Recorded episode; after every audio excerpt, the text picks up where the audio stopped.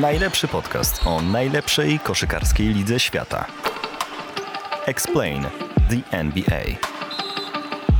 Analizują i wyjaśniają Mirosław Noculak i Radosław Spiak. Co tydzień tylko na thesport.pl. Tak jest. Explain the NBA po raz 20 przed nami. Witaj, Mirosławie. Czołem.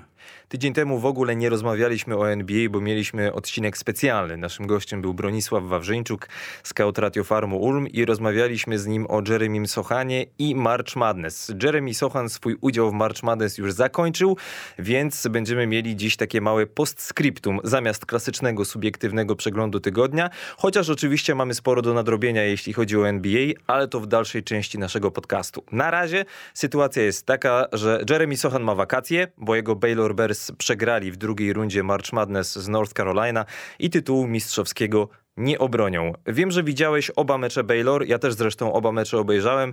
Jakie twoje wnioski po występie Sochana? Baylor ten pierwszy mecz wygrał bez problemu i udział Jeremy'ego Sochana był taki jak trzeba. Miał chyba 15 punktów. 7 zbiórek i 3 asysty, jeżeli dobrze pamiętam. W ogóle w tych dwóch meczach średnia 15 punktów, 9 zbiórek, 3 asysty. No tak, bo w drugim miał 11, prawda? Także tutaj zbiórek, więc to jest... No tak, średnia porządna jest w każdym razie. No w drugim meczu, wygrany wyraźnie z Norfolki i Jeremy zagrał tak jak trzeba i trzeba przyznać, że on... potwierdził to, o czym rozmawialiśmy tutaj z Bronkiem, że to jest kandydat do NBA na ten rok. Ja tak uważam.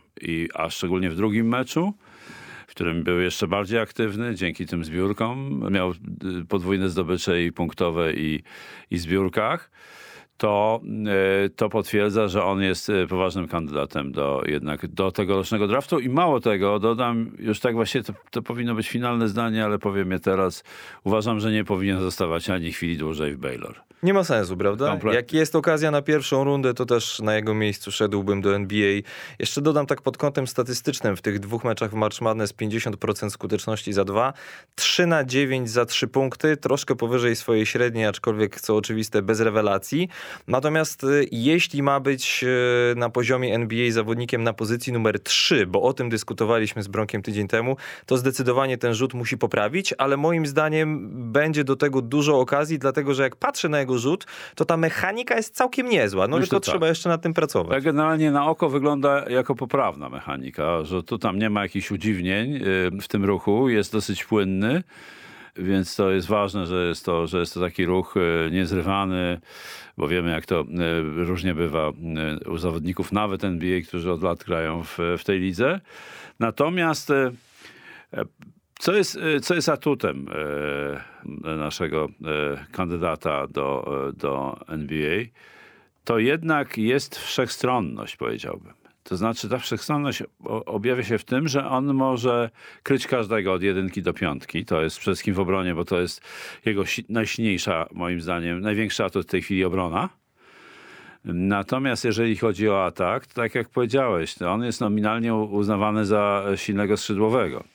Ale wiemy już od kilku, może nawet 100 lat, że silni skrzydłowi to też są rozciągacze obrony, czyli że walą trójkę.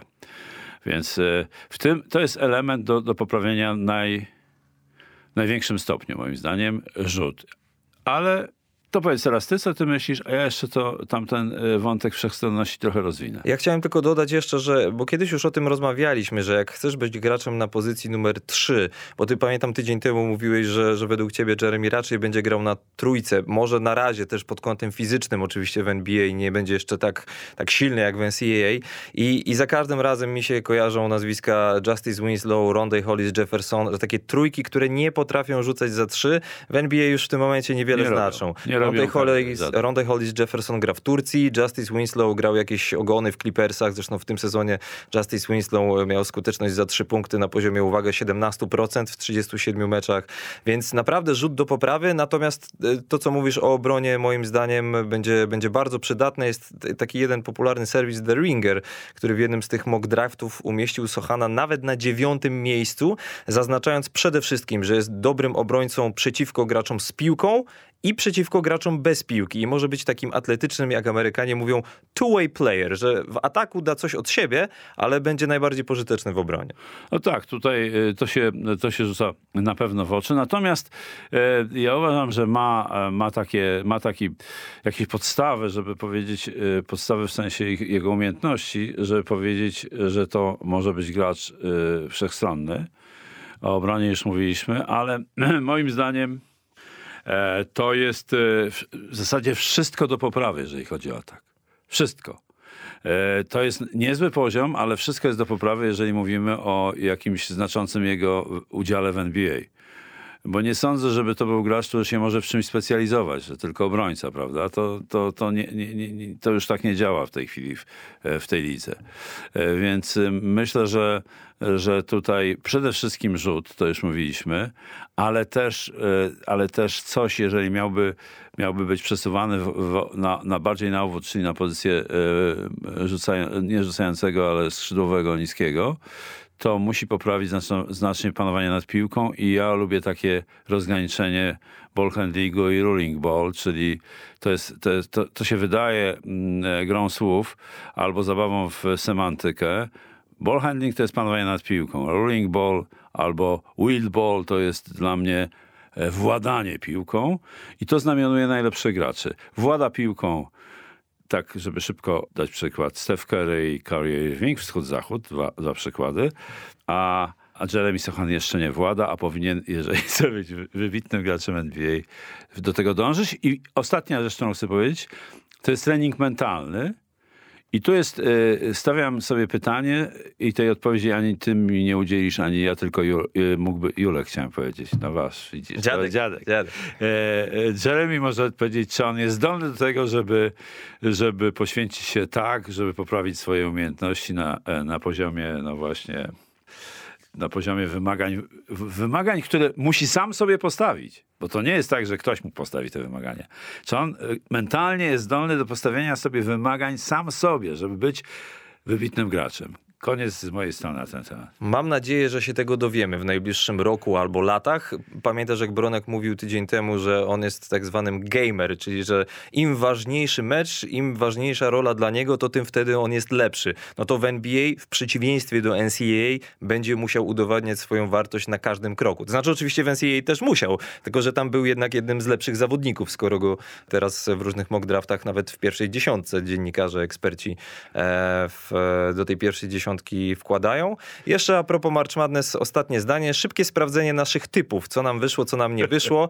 No już w tym momencie wiemy, że Baylor mistrzostwa nie zdobędą. Okay. Niestety. Natomiast ty, Mirosławie, masz szansę jeszcze na poprawne wytypowanie 3 z 4 drużyn do Final Four, bo ty wytypowałeś same jedynki i pozostałe jedynki poza Baylor wciąż są w grze, czyli Gonzaga, Arizona i Kansas. Ja też wciąż mogę trafić 3 z 4 drużyn. Gonzagę, Villanowę i Kansas, dlatego, że moja dwójka z tej samej części braketu, gdzie było Baylor, czyli Kentucky, odpadło w pierwszej rundzie. 2 z 15 przegrała z St. Peter's 79-85, ale jeszcze dodam, Julia, nasza realizatorka, świadkiem, jak wypełniałem braket, że miałem, że Baylor odpada w drugiej rundzie z North Carolina. Także przykro mi, ale przewidziałem to. Tak, ja powiedziałem o Baylor. Po pierwsze, nie studiuję tak wnikliwie, jak niegdyś NCAA, a 2... że kierowałem się wyłącznie emocjami, czyli życzyłem po prostu naszemu zawodnikowi, naszemu reprezentantowi, żeby zdobył mistrzostwo i tyle. To jak sam teraz Jeremy Sochan napisał na Twitterze, Hakuna Matata, trochę wakacji, no i trzeba się przygotowywać do draftu, bo zakładam, że on jednak będzie. No tak, i to jest dobry okres teraz, żeby ten development skills, jak to się ładnie nazywa, czyli takie podnoszenie umiejętności indywidualnych, techniki, przede wszystkim motoryki, bo on motorycznie też wygląda nieźle, ale to nie jest poziom motoryki NBA dla gracza czołowego, tak? Ja pamiętam, jaki byłem zdumiony Cunninghamem, który przyszedł do Detroit z jedynką, jak ustępował motorycznie większości graczy. Teraz już jest dużo lepiej w tej fazie sezonu, ale początek byłem zdumiony, że gość z jedynką jest tak, odstaje motorycznie od reszty ligi. Życzymy Jeremiemu Sochanowi przejścia do NBA. Będziemy sprawdzali jego progres, a może się nawet uda kiedyś z nim porozmawiać. Zostawiamy March Madness, wracamy do NBA. Nie rozmawialiśmy o niej przez 2 tygodnie, bardzo dużo się działo, ale są też 2 tygodnie mniej więcej do zakończenia sezonu zasadniczego. I tak 10 kwietnia. Tak, i pomyśleliśmy tak z Mirosławem, że przedstawimy wam to, co może się wydarzyć jeszcze do tego 10 kwietnia i o co właściwie toczy się gra w, nazwijmy to, podgrupach, zarówno na wschodzie, jak i na zachodzie. I zaczniemy może od wschodu, bo tam jest bardzo ciekawa sytuacja. Miami Heat przegrali swój ostatni mecz z Golden State Warriors, do tego za chwilę dojdziemy. I za ich plecami na miejscach 2, 3, 4 kolejno Filadelfia, Milwaukee i Boston. I wszystkie te 3 drużyny mają 1,5 meczu straty do Miami. Ergo wszystkie 4 kluby walczą o zwycięstwo w konferencji wschodniej w sezonie zasadniczym. Przyznam ci, Mirosławie, że dawno nie pamiętam takiej sytuacji, żeby 4 drużyny na około 10 meczów do końca sezonu zasadniczego miały jeszcze szansę wygrać daną konferencję. No niesamowicie jest wyrównany ten wschód, ta czołówka. Ale wschód tak to się kształtuje na wschodzie w zasadzie od początku tego sezonu. Także to jest cały czas podobna sytuacja. No i rzeczywiście Miami ma lekki kryzys, bo przegrało 2 mecze. Z Golden State, którzy się trochę odbudowali po wcześniejszej przegranej.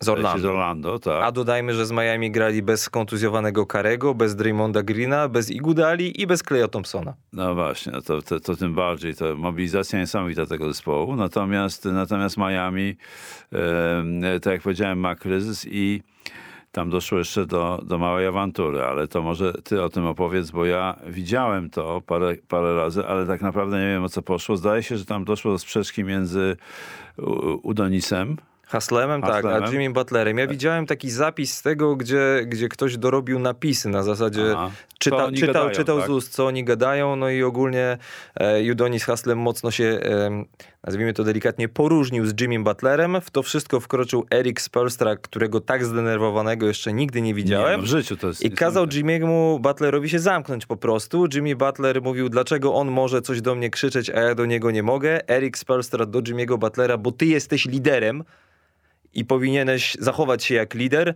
No i panowie chwilę na siebie pokrzyczeli nawzajem, tak to ogólnie nazwijmy, i Eric Spoelstra na konferencji prasowej po meczu stwierdził, że nie robiłby z tego jakiejś wielkiej sensacji, no bo z drugiej strony co miał wielkiego powiedzieć, ale może czasami zdarzają się takie sytuacje w sezonie, które potem na dłuższą metę okazują się pozytywne, w sensie mają pozytywny wydźwięk, że lepiej sobie coś wyrzucić, a potem już się w szatni pogodzić. No nie wiem, ty jesteś trenerem, Mirosław, miałeś takie sytuacje, że musiałeś graczy swoich uspokajać w trakcie meczu?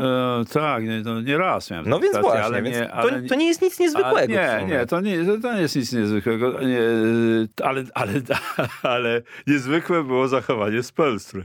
I dla mnie, jak zobaczyłem, pierwszy raz jak zobaczyłem ten film jeszcze bez żadnych napisów i bez dźwięku, bo dźwięk był sam słaby z tych filmików, które widziałem, to nie wiedziałem, o co chodzi początkowo, ale potem się domyśliłem, że to Udonis Haslem zaczął coś mówić do Jimmy'ego Butlera i włączył się w to Eric Spoelstra.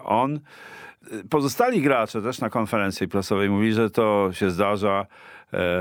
PJ Tucker mówi, no teraz się spotkamy, pogadamy, bla, bla, bla i będzie wszystko w porządku. Dosłownie tak powiedział, bla, bla, bla na koniec i okej.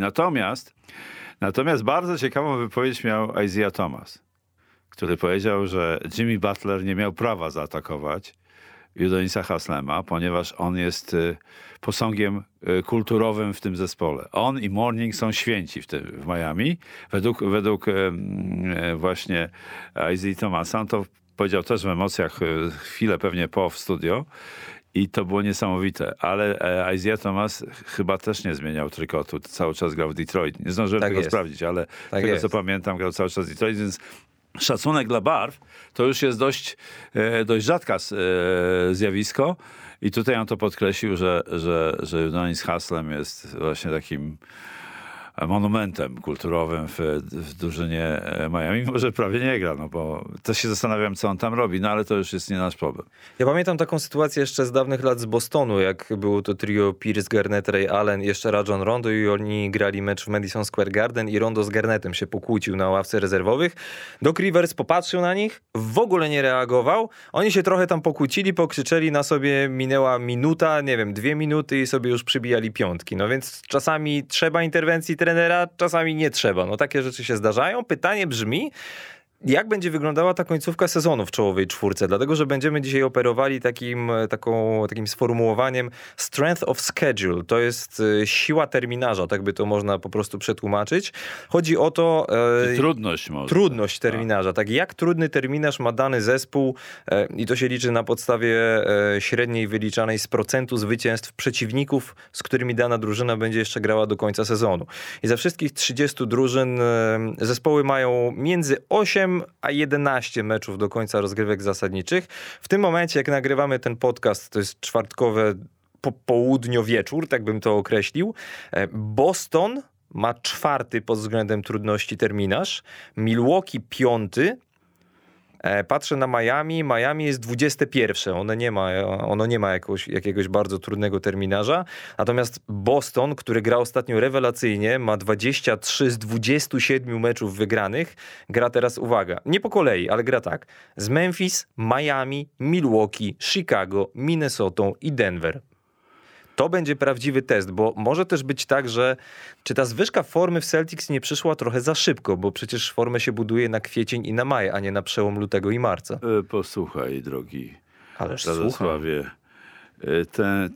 te mity z budowaniem formy to są, szkoły przedwojenne, jakichś tam urlepów w Polsce i tak nasłuchałeś się tego, to nie ma nic wspólnego z rzeczywistością. Okej, no to liczy się dyspozycja dnia i przy systemie, który obowiązuje w NBA, że się gra mecze, formę, czyli o dyspozycji zdecyduje raczej co innego, czyli przeciwnik, z jakim się gra, dołek emocjonalny czy dołek fizyczny po dłuższej podróży, różne czynniki, o których nie warto tutaj mówić, bo też do końca tego nie wiem, dlatego że tylko to obserwuję z daleka, nie jestem w środku żadnej z drużyn, ale to moim zdaniem kompletnie nie ma znaczenia. Natomiast Boston ma chyba 8 meczów, prawda, do końca? Tak.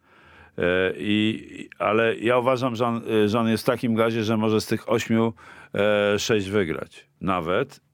W ostatnich meczach, ale właśnie mam tu zapisane, że ostatnie 12 meczów to jest 10-2, tak? Czyli w 12 meczach 10 zwycięstw i on może mieć na koniec, według moich takich przypuszczeń, 53 zwycięstwa i wtedy, jeżeli by ta moje przewidywania się sprawdziły, może być na pierwszym miejscu po rundzie zasadniczej. No będziemy mieli jeszcze, tak jak mówiłem, bezpośrednie mecze pomiędzy Bostonem i Milwaukee, Bostonem i Miami, więc ponieważ jest 1,5 meczu różnicy między tymi klubami, to znaczy Bostonem i Milwaukee, a Miami, to naprawdę za tydzień ta konferencja wschodnia może wyglądać kompletnie inaczej.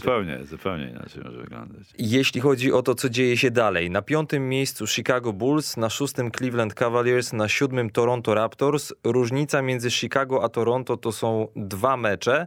Tak to sobie podzieliliśmy, dlatego że Chicago ma 3 mecze straty do Bostonu i wydaje się mało prawdopodobne, żeby coś tutaj się jeszcze w tej kwestii zmieniło, więc gra się toczy między 3 klubami, Chicago, Cleveland i Toronto, o od razu awans do playoffów, o to, żeby nie trzeba było grać play-in.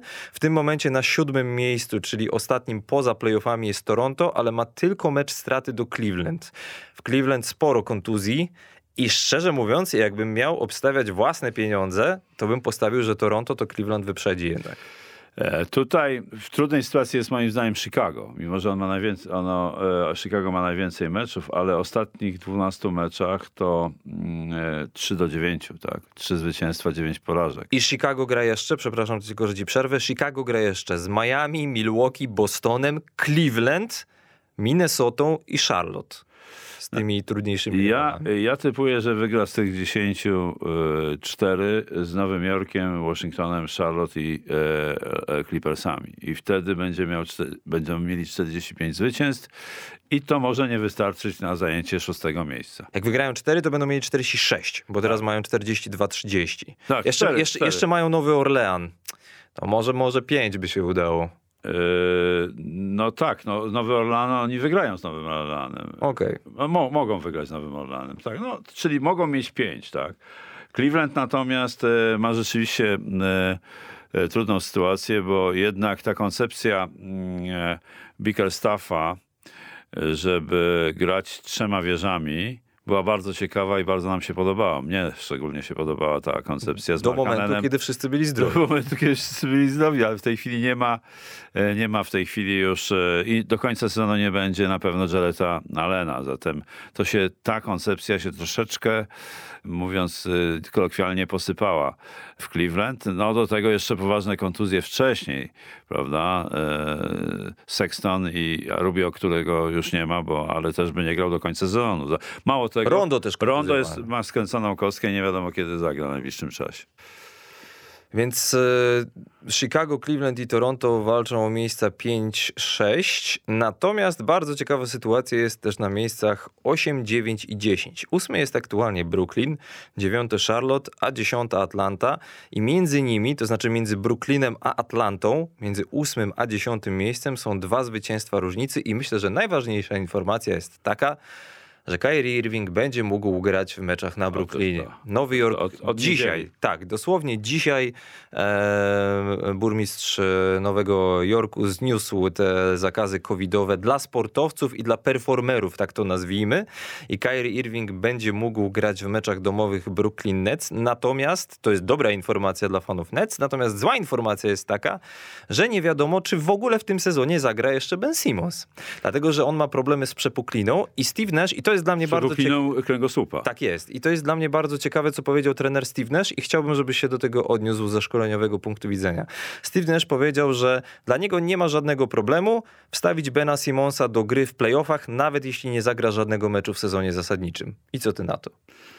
Nie wiem, o co chodzi, szczerze mówiąc, Naszowi z tą decyzją, żeby wstawić go do drużyny i żeby jest 12 i nie będzie wychodził na boisko, tak? Nie. Chodzi o to, że jeśli się wyleczy na play-offy, to żeby go dołączył do drużyny na play-offy, mimo tego, że wcześniej w ogóle z nią nie grał. No bo to nie jest przypadek Jamala Murraya w Denver, który jak nie grał rok, a wróci na play-offy, to zna całą drużynę, zna system, zna trenera i zna wszystkich dookoła, tylko mówimy o człowieku, który ledwo co, w cudzysłowie, przyszedł do Brooklynu, nie brał nawet udziału w treningach tak naprawdę. I co? I włączasz go do gry na najważniejszą część sezonu? Tak o? No tak o nie, ale myślę, że to można zrobić. To nie jest aż coś nadzwyczajnego, natomiast musi być na to zgoda też graczy, że oni zaakceptują taką sytuację, że gość, który nie trenował, może z nimi grać. Nie sądzę, żeby tak się stało, bo z tych informacji wynika, że ta przepoklina tam w którejś części kręgosłupa jest dosyć poważna i że raczej nie zagra w tym sezonie.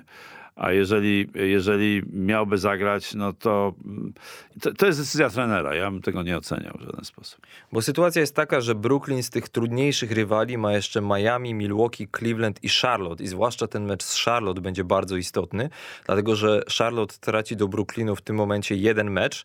I gdyby się zdarzyło, że Hornets wyprzedzą Nets, no to wtedy Brooklyn musi zagrać 2 mecze w play-in, żeby dostać się do play-offów. I ja powiem tak, jak Kyrie Irving może grać we wszystkich meczach i wszyscy będą zdrowi z Benem Simmonsem włącznie, to na papierze Brooklyn wraca dla mnie na pozycję faworyta do wygrania wschodu pod jednym warunkiem, że się zakwalifikuje do play-offów.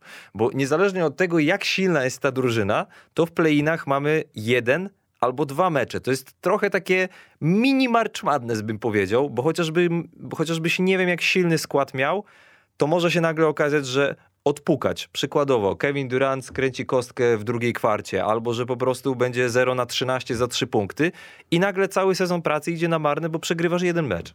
No tak, to tak może być. Natomiast ja widzę taki potencjał jeszcze na sezon zasadniczy dla Brooklynu, że on może z tych 9 meczów wygrać nawet 7 lub 8 i wtedy znajdzie się w pierwszej 6 nawet. No do Cleveland na miejsce numer 6 traci w tym momencie 3,5 meczu. Wydaje mi się to mało prawdopodobne. No, oczywiście, że wydaje się to mało prawdopodobne, ale ja bym niczego nie wykluczał, pod warunkiem, że Brooklyn zagra na takim poziomie, na jakiego stać w tych pozostałych meczach. No w tym strength of schedule, SOS, o którym mówiliśmy, sile trudności terminarza, wynika, że Brooklyn ma 3. najłatwiejszy.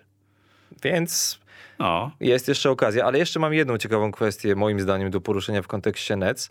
Steve Nash powiedział też, że nawet jeśli Ben Simmons będzie zdrowy i będzie grał, to najprawdopodobniej nie będzie graczem pierwszopiątkowym. Ben Simmons jest zawodnikiem, który w swojej karierze zagrał 275 meczów w NBA i 275 razy był w pierwszej piątce. Ja mam zawsze trochę wątpliwości i zawsze mi się zapala, zaświeca czerwona lampka, czy dany zawodnik aby na pewno będzie umiał grać z ławki. No. I w jego przypadku, biorąc pod uwagę jego mental, mam też pewne wątpliwości.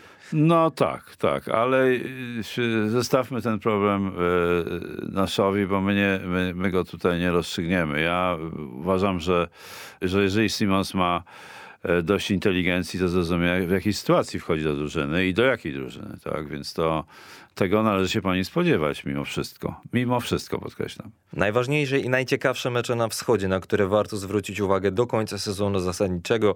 Boston z Miami, Boston z Milwaukee, Boston z Chicago, Milwaukee z Chicago i do tego jeszcze Chicago z Miami. To są te najciekawsze mecze moim zdaniem. No i teraz przenosimy się na zachód, bo tam też sporo ciekawego się dzieje. Akurat zachód jest trochę bardziej rozstrzelony, tak bym to określił. Tam matematycznie w momencie, gdy nagrywamy ten podcast, Phoenix Suns jeszcze nie zapewnili sobie pierwszego miejsca, ale bądźmy szczerzy, to nie ma prawa się wydarzyć, żeby oni przegrali 9 meczów z rzędu do końca sezonu zasadniczego, bo to by się musiało stać, żeby stracili to pierwsze miejsce.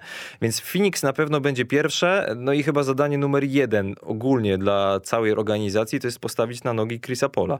Tak jest. Chris Paul podobno, to się nie wydarzyło, ale czytałem, że była możliwość, że wróci nawet na mecz z Minnesotą, który Phoenix wygrało. To jest to ostatnie spotkanie, które grali Phoenix Suns.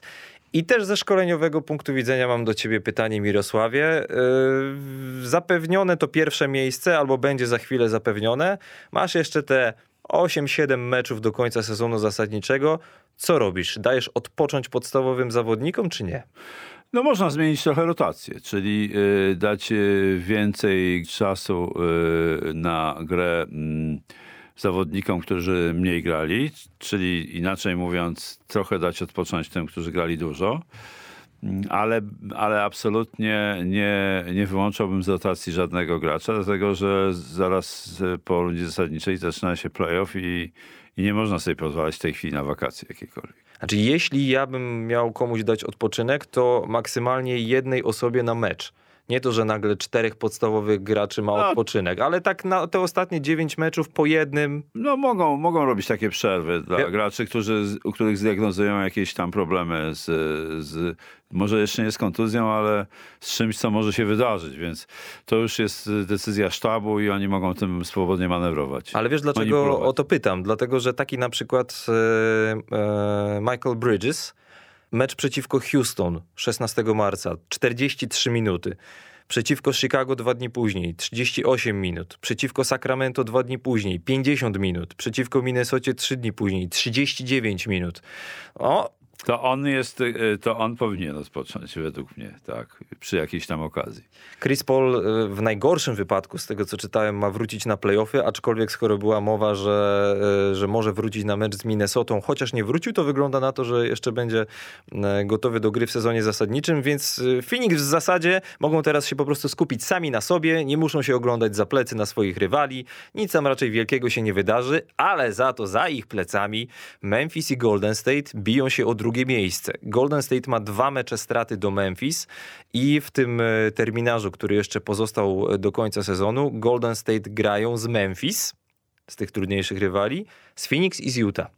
I teraz tak, Steph Curry wyłączony z gry do playoffów co najmniej. Tak. Draymond Green wciąż problemy z plecami. No teraz dostał odpoczynek po prostu w meczu z Miami. Iguodala też nie grał. Thompson też dostał odpoczynek. Bardzo fajnie grał Jordan Poole. Jeszcze tak chciałem zaznaczyć te takie tak zwane high screen and rolls. Te zasłony stawiane daleko od kosza, kiedy on miał miejsce też, żeby coś zrobić z piłką. No ale to nie jest człowiek, który pociągnie tę drużynę w playoffach, jak nie będzie Stephen Curry'ego mimo wszystko. Nie. Więc ja bym obstawiał, że Memphis jednak to drugie miejsce utrzyma. Tak szczerze mówiąc. Tak. Myślę, że tak. Grali ostatni mecz bez Moranta. Memphis dali odpocząć Ja Morantowi i bez Ja Moranta wyraźnie wygrali ostatnie spotkanie, więc tam jest porządna głębia. Cameron Payne jeszcze w Phoenix super gra. To a propos Phoenix, bo jeśli chodzi o Memphis i Golden State, no to po raz kolejny przekonujemy się po prostu, ile znaczy zdrowie w NBA. No tak, to jest ta liczba kontuzji jest niesamowita, plus ten COVID to rzeczywiście mocno szatkowało drużyny w tym sezonie, ale teraz już troszeczkę przynajmniej na wschodzie jest tego mniej, tych urazów. Są już tacy, którzy są wykluczeni do końca, to mówiliśmy o tym. Ci najważniejsi gracze, ich wymieniliśmy, ale generalnie jest w porządku. Na pewno nie zagra w Netsach, czy w Brooklynie nie zagra Joe Harris do końca, bo jednak tam miał operację i nic nie wskazuje na to, żeby mógł zagrać jeszcze w tym sezonie. A jeśli chodzi o Memphis, dla nich, nawet niezależnie od tego, czy skończą sezon zasadniczy na drugim czy na trzecim miejscu, bardzo interesujące z mojego punktu widzenia będzie to, jak będą potrafili i czy będą potrafili udźwignąć rolę faworyta. Bo po raz pierwszy w playoffach będą występowali w tej roli. Tak naprawdę niezależnie od tego, z kim będą grali, kto tam będzie na 6. czy na 7. miejscu. No raczej na 7, bo ja zakładam, że drugie miejsce utrzymają. Bo w poprzednich playoffach leciutko postraszyli Utah Jazz w pierwszej rundzie, ale to był dopiero zespół, który się rozwijał, tak to nazwijmy. No a teraz Ja Morant po przerwie na mecz gwiazd średnie 31 punktów, ponad 5 zbiórek, prawie 6 asyst, 48,5 skuteczności z gry, 48,5% oczywiście i za 3 punkty prawie 39%, czyli też poszedł do góry w tym względzie. Tak. I na jego barkach będzie spoczywała ta odpowiedzialność za minimum przejście pierwszej rundy. No wrócił Dillon Brooks, ważny gracz, tak, ale bo jego przez dłuższy czas nie było. To też jest ważne wzmocnienie tej drużyny.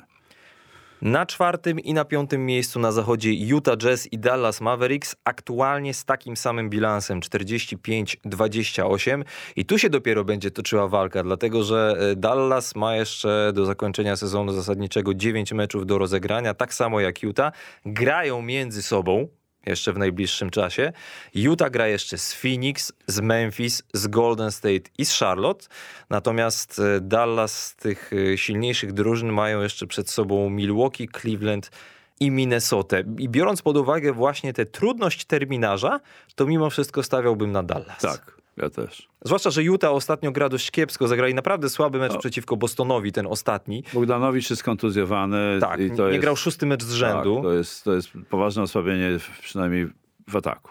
I też zaznaczyłbym, że koszykarze Utah trochę co innego mówią, a co innego robią na parkiecie, bo oni przed tym meczem z Bostonem podkreślali, że jak ważne będzie to przysłowiowe dzielenie się piłką, granie razem, a tu nagle w pierwszej kwarcie Marcus Smart sam ma 9 asyst, więcej niż Utah chyba przez całą pierwszą połowę, przez jakiś dłuższy okres i mam takie wrażenie, że raz, że Bogdanowicz będzie niezbędny, to 2, że oddanie Joe Inglesa nie było do końca dobrym pomysłem. No ale nie wiadomo, czy Joe Ingles by zagrał tak czy owak, ale to nie był dobry pomysł. Bo też uważam, że to był taki zawodnik dla Utah Jazz bardzo ważny. To był też filar tej ekipy w sensie i długowieczności jego i długości pobytu w tym klubie, a także jego roli.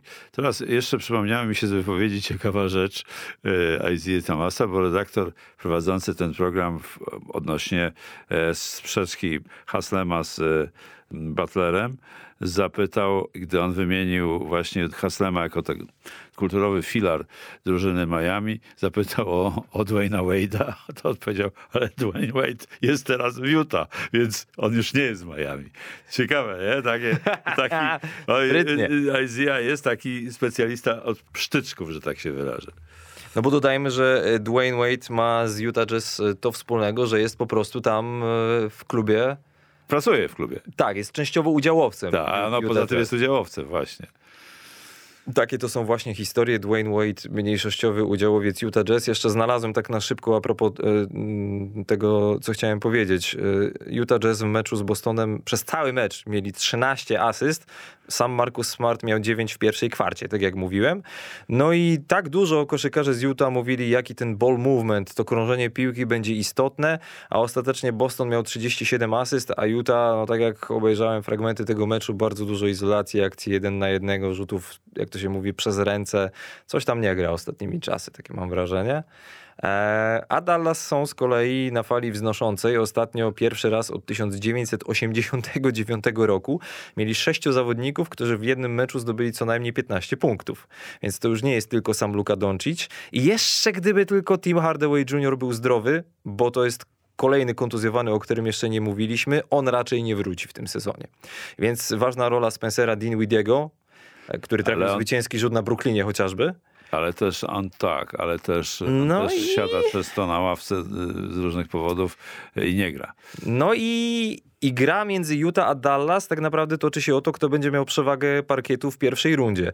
Ale nawet gdyby Dallas nie miało przewagi parkietu, to ja i tak stawiałbym na Mavericks w tej pierwszej rundzie mimo wszystko. Oni grają w drugiej części sezonu o dziwo po oddaniu Porzingisa lepiej. Dalej są Denver Nuggets na 6. miejscu i Minnesota na 7, więc Minnesota w tym momencie w play-inach. 1,5 meczu różnicy pomiędzy nimi.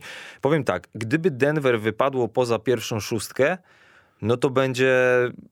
sensacja, po prostu sensacja, a to nie jest wcale takie niemożliwe mimo wszystko. Denver ma jeszcze przed sobą do rozegrania mecze, uwaga, z Phoenix, z Memphis, z Minnesotą właśnie i z Charlotte, z tych lepszych drużyn, natomiast Minnesota ma jeszcze Dallas, ma jeszcze Boston, Chicago i Toronto, z tych lepszych ekip. Też nie ma łatwej drogi. Ale podoba mi się gra Minnesoty w tym sezonie. To była drużyna, która przez wiele, wiele lat była uznawana za synonim porażki, tak to nazwijmy. Ona w ciągu ostatnich 17 lat była raz w playoffach. To moje pierwsze, albo drugie, albo trzecie miasto w Stanach, Minneapolis. Bardzo mi się podobało to miasto, czyste bardzo. I ta hala, ich do dzisiaj ani w nie grają. Ale to taki zespół był zawsze bez wyrazu, kompletnie. W tym sezonie właśnie udało się Finchowi, trenerowi Minnesoty, stworzyć taką ekipę, która wie, czego chce. I Minnesota, nawet jeśli będzie w play-in, no to wystarczy, że wygra jeden mecz i będzie w tych play-offach.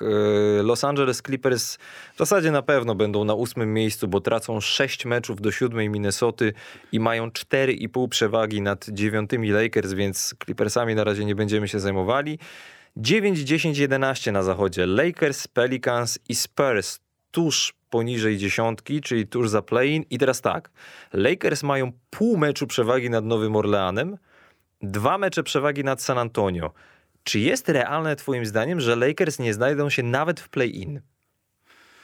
O tym Lakers to w tym roku mówić można różne rzeczy. Bo ja już mam takie wrażenie, wiesz dlaczego to zapytałem? Ja już mam takie wrażenie, że LeBron w tym momencie po prostu ściga Karima Abdul-Jabara w klasyfikacji strzelców wszechczasów i już nawet mu przesadnie nie zabrał. Ale ostatni mecz bez niego, on był na ławce, nie grał, wygrali Lakers, więc to...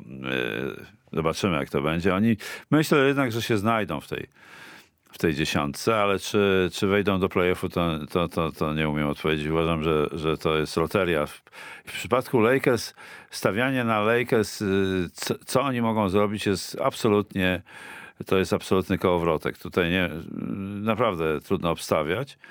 Moim zdaniem oni są po prostu...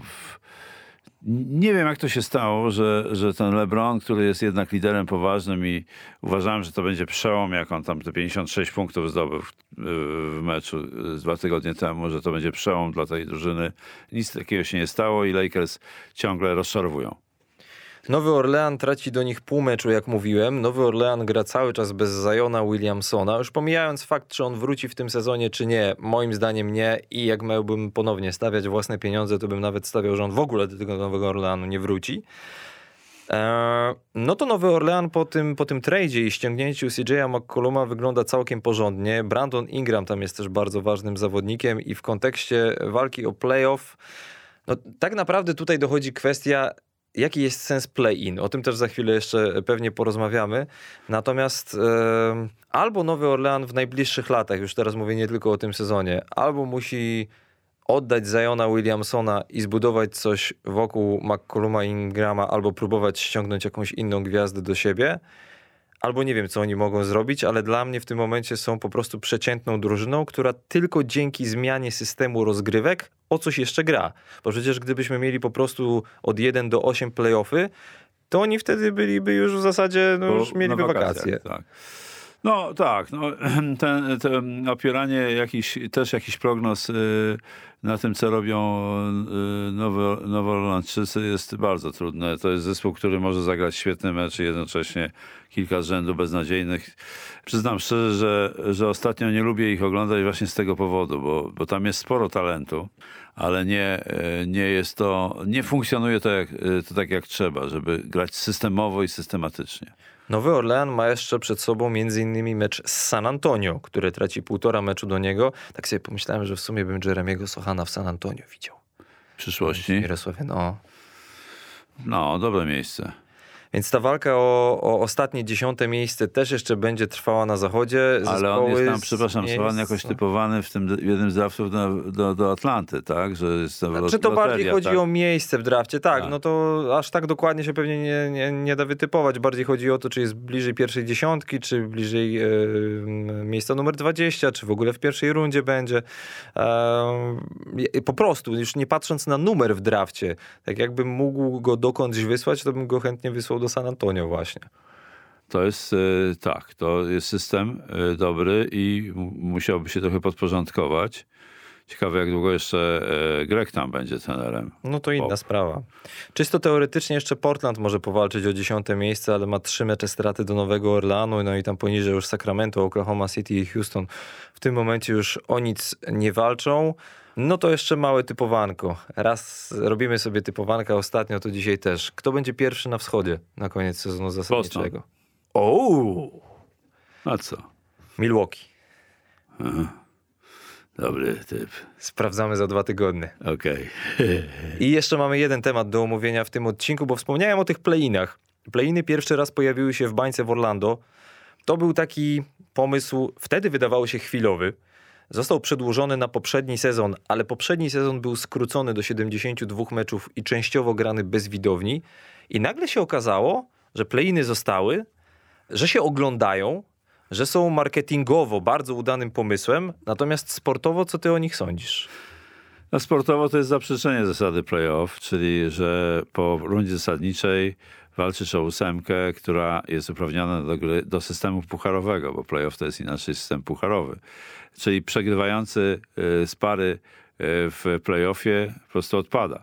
W tym sensie pucharowy, ale jest 7 meczów, jak wiemy, w każdej rundzie play-offu. Zatem to jest sportowo, to miało uzasadnienie. Ja jestem tutaj konserwatywny w tym spojrzeniu na play-in i absolutnie nie kieruję się tutaj marketingowymi jakimiś sprawami, tylko właśnie tym, że przez 82 mecze grasz o to, żeby zająć 8 miejsce minimum, a tymczasem to nie wystarcza do tego, żeby zagrać w play-offie według tego systemu. I to jest psucie play-offu moim zdaniem, chociaż już wiemy, że z tą zasadą play-offu NBA miało problem w samej rundzie finałowej, prawda? Że zespół, który był niżej, miał więcej meczów w drugiej części play-offu, bo było 2-3-2, prawda? Czyli zaczynało się u zespołu wyżej notowanego i to były tylko 2 mecze, a jechało się na 3. Więc... Tak było między 1985 a 2013 rokiem, czyli całkiem długo. Całkiem długo. Na szczęście uważam, to zlikwidowano, bo to też jest zaprzeczenie idei play-offu. Idea play-offu polega na tym, że im wyżej jesteś tam w tabeli, tym dodaje ci większe prawa do większej liczby spotkań u siebie. I to sensowna nagroda za sezon zasadniczy. Wiesz co, ja powiem tak, jakbym chciał pogodzić, albo przynajmniej starać się pogodzić tych, którzy właśnie myślą tak jak ty, z tymi, którzy mówią, że to przecież jest świetna rozrywka i że sport to rozrywka i że te play-iny powinny być, to bym powiedział, że play-iny okej, ale tylko wtedy, kiedy różnica między drużynami, powiedzmy, z 8. i 9. miejsca jest wystarczająco mała. Bo przypomnijmy, że w bańce w Orlando 2 sezony temu to nie było tak, że było miejsca 7-10 i mieliśmy te 2-stopniowe play-iny, że drużyny z miejsc 9 i 10 muszą wygrać 2 razy, tylko mieliśmy 1 jedyny mecz play-in pomiędzy Memphis Grizzlies a Portland Trail Blazers. I to było spotkanie rozgrywane dlatego, że między tymi drużynami było tylko 1 zwycięstwo różnicy. Bo wtedy też było tak, że zespoły miały nierówną liczbę rozegranych meczów ze względu na COVID.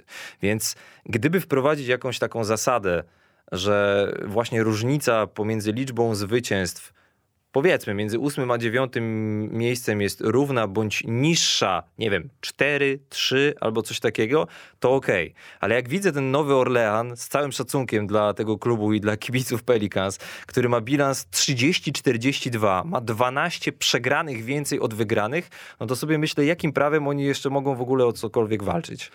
No i to jest taki dowód na to, może albo przykład na to, jak się psuje zasadę play-offu, no ale ja jeszcze zgadzam się, że kiedy była mniejsza liczba spotkań, szczególnie w bańce, to ten dodatkowy mecz miał sens. I to, że przy 72 meczach też był ten play-in, ale przy pełnej, ja nie spodziewałem się, że przy pełnej kolejce, czyli 82 meczach w sezonie zasadniczym, że będzie jeszcze podtrzymana zasada play-in. No ale stało się tak, jak jest. A spotkałeś się kiedyś z czymś takim? Może Polsce? Nie wiem, no gdziekolwiek albo w jakichś zagranicznych rozgrywkach. W Polsce się spotkałem z przedziwną historią w lidze niższej niż Ekstraklasa. Wtedy chyba była pierwsza liga, jeszcze druga liga. I druga liga była tą rzeczywiście drugą ligą w hierarchii w Polsce. I wymyślono wówczas, podobno ze względów oszczędnościowych, taką zasadę play-offu, że pierwszy mecz grało się do 2 wygranych. To ważne. Że pierwszy mecz play-offu grało się na boisku drużyny, która była niżej. Czyli jeżeli tam się przegrało, ten wyżej rozstawiony zespół, to stał pod ścianą, bo musiał wygrać u siebie 2 mecze, żeby awansować. Ale jaki był tego sens, że co to miało dać? Że to niby oszczędności. Ja z tym walczyłem, bo ja... Aha, że mniej podróży na przykład, tak? Tak, że mniej podróży, mniejsze koszty i tak dalej. To absurd kompletny, no, ale to było też w czasach dosyć jeszcze ponurych w Polsce, kiedy to się grało w ten sposób. Ja się z tym spotkałem jako trener, bo prowadziłem wtedy Unię Tarnów w drugiej lidze i graliśmy pierwszą rundę z Lesowią Rzeszów, drużyną o wielkich tradycjach, prowadzoną przez legendarnego trenera Mieczysława Rabę, który w 75 roku zdobył z Lesowią mistrzostwo. To był wytrawny i szczwany list. Bałem się tego meczu jak jasna cholera i przegraliśmy ten pierwszy mecz. No, na szczęście 2 u siebie wygraliśmy, ale to zupełnie rozmija się moim zdaniem taki pomysł z ideą play-off. Ale czekaj, czyli ten system faktycznie był wprowadzony, tak? Ja w ten sposób grałem jako trener. No dobra, ale między Tarnowem a Rzeszowem to daleko raczej nie jest. No to jakieś tłumaczenie, wiesz, było nie wiadomo z jakiego powodu. Po prostu ktoś nie przemyślał tego, moim zdaniem, kto to ustanowił. To nie pierwszy i ostatni raz, jeżeli chodzi o dzieje polskiej instytucji zwanej Polskim Związkiem Koszykówki. A w NBA w 2022 roku raczej problemów z transportem nie będzie i nie powinno być, natomiast play-iny zostają.